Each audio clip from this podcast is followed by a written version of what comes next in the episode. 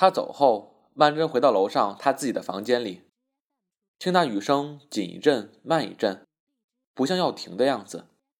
他心里想：玉锦要是知道他住在这里，过两天他一定会来看他的。他倒有点怕看见他，因为一看见他就要想起别后这几年来他的经历，那噩梦似的一段时间，和他过去的二十来年的生活完全不发生关系。和玉锦所认识的他也毫不相干。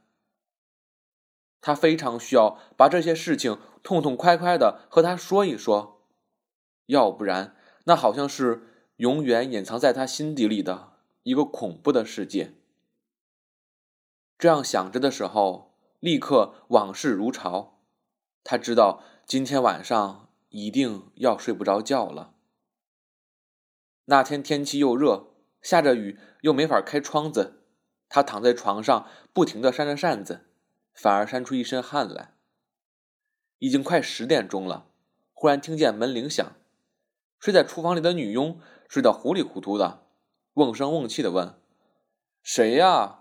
啊啊，找谁？”曼桢忽然灵机一动，猜着一定是玉锦来了，她急忙从床上爬起来，捻开电灯。手忙脚乱的穿上衣裳，便跑下楼去。那女佣因为是晚上，不认识的人不敢轻易放她进来。是玉锦，穿着雨衣站在后门口，正拿着手帕擦脸，头发上亮晶晶的流下水珠来。他向曼桢点头笑道：“我刚回来，听见说你住在这儿。”曼桢也不知道为什么，一看见他，马上觉得。万种心酸都涌上心头，幸而他站的地方是背着灯，人家看不见他眼睛里的泪水。他立刻别过身去，引路上楼。好在他总是走在前面，依旧没有人看见他的脸。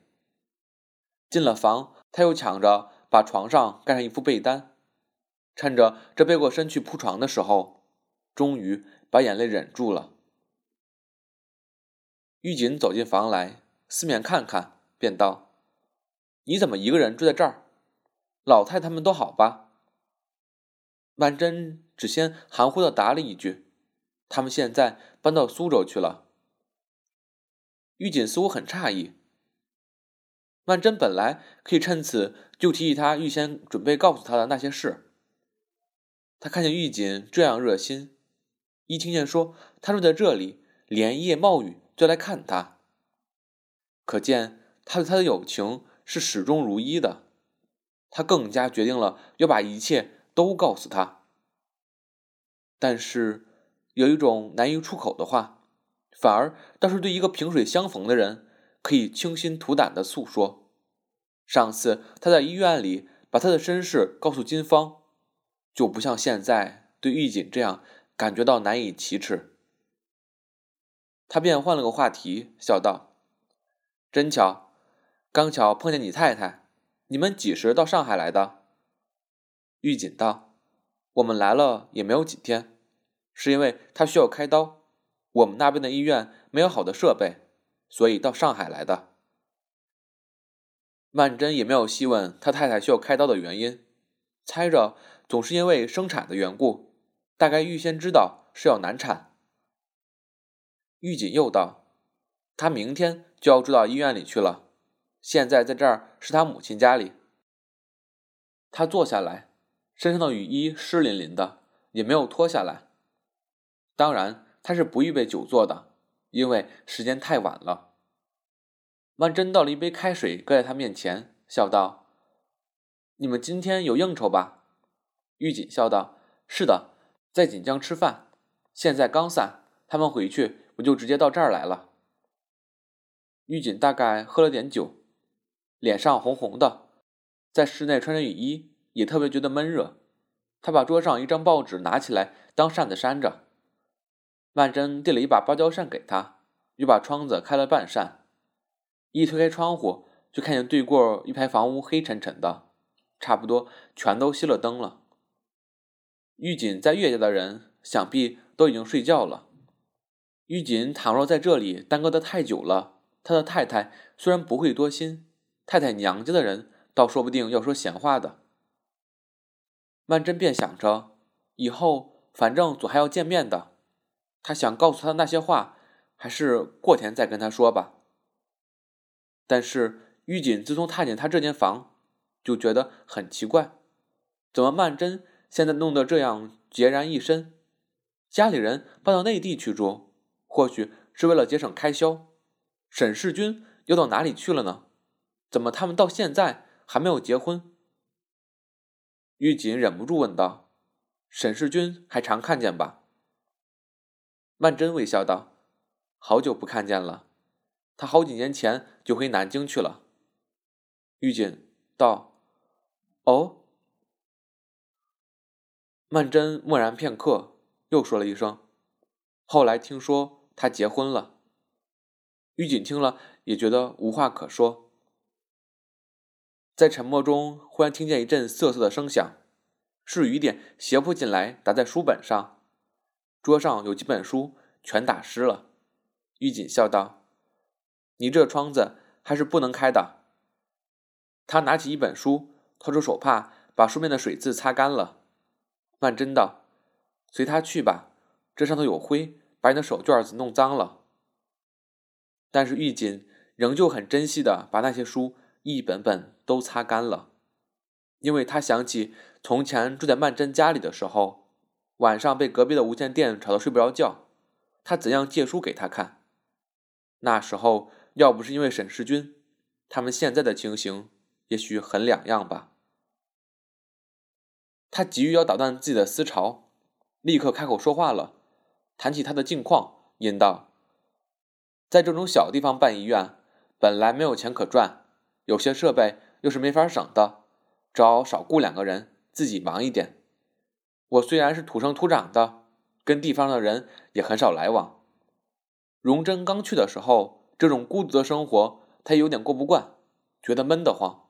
后来他就学看护，也在医院里帮忙，有了事情做。”也就不寂寞了。荣臻想必是他太太的名字，他自己觉得谈的时间够长了，突然站起身来，笑道：“走了。”曼桢因为时候也是不早了，也就没有留他。他送他下楼，玉瑾在楼梯上忽然又想起一件事来，问道：“上次我在这儿听见说你姊姊病了，她现在可好了？”曼桢低声道。他死了，就是不久以前的事。玉锦茫然道：“那次我听见说是肠结核，是不是就是那毛病？”曼桢道：“哦，那一次，那一次并没有那么严重。那次就是他子子假装病在旦夕，做成了圈套陷害他。”曼桢顿了一顿，便又淡笑着道：“他死，我都没去。这两年里头发生的事情多了，等你几时有空讲给你听。”玉锦不由得站住了脚，向他注视了一下，仿佛很愿意马上听他说出来。但是他看他脸上突然显得非常疲惫的意思，他也就没有说什么，依旧转身下楼。他一直送到后门口。他回到楼上来，他房间里唯一的一张沙发椅，狱警刚才坐在这上面的。椅子上有几块湿印子，是他雨衣上的水痕印上去的。曼桢望那水渍发了一会儿呆，心里有说不出来的惆怅。今天这雨是突然之间下起来的，狱警出去的时候未见得带着雨衣，一定是他太太。给他把雨衣带到饭馆子里去的，他们当然是感情非常好，这在狱警说话的口吻中也可以听得出来。那么世君呢？他的婚后生活是不是也是一样的美满？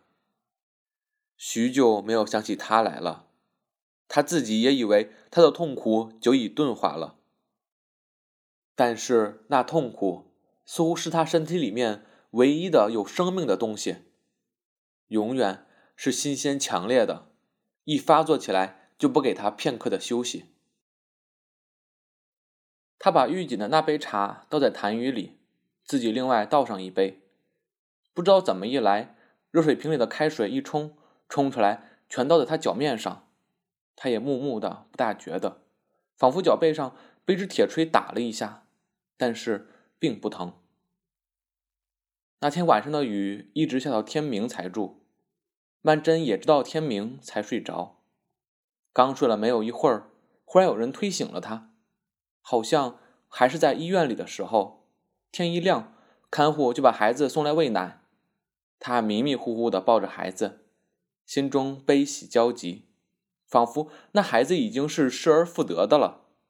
但是他忽然发现，那孩子浑身冰冷。不知道什么时候死了，都已经僵硬了。他更紧紧的抱住了他，把他的脸亲吻在他胸前，唯恐被人家发觉这是一个死孩子。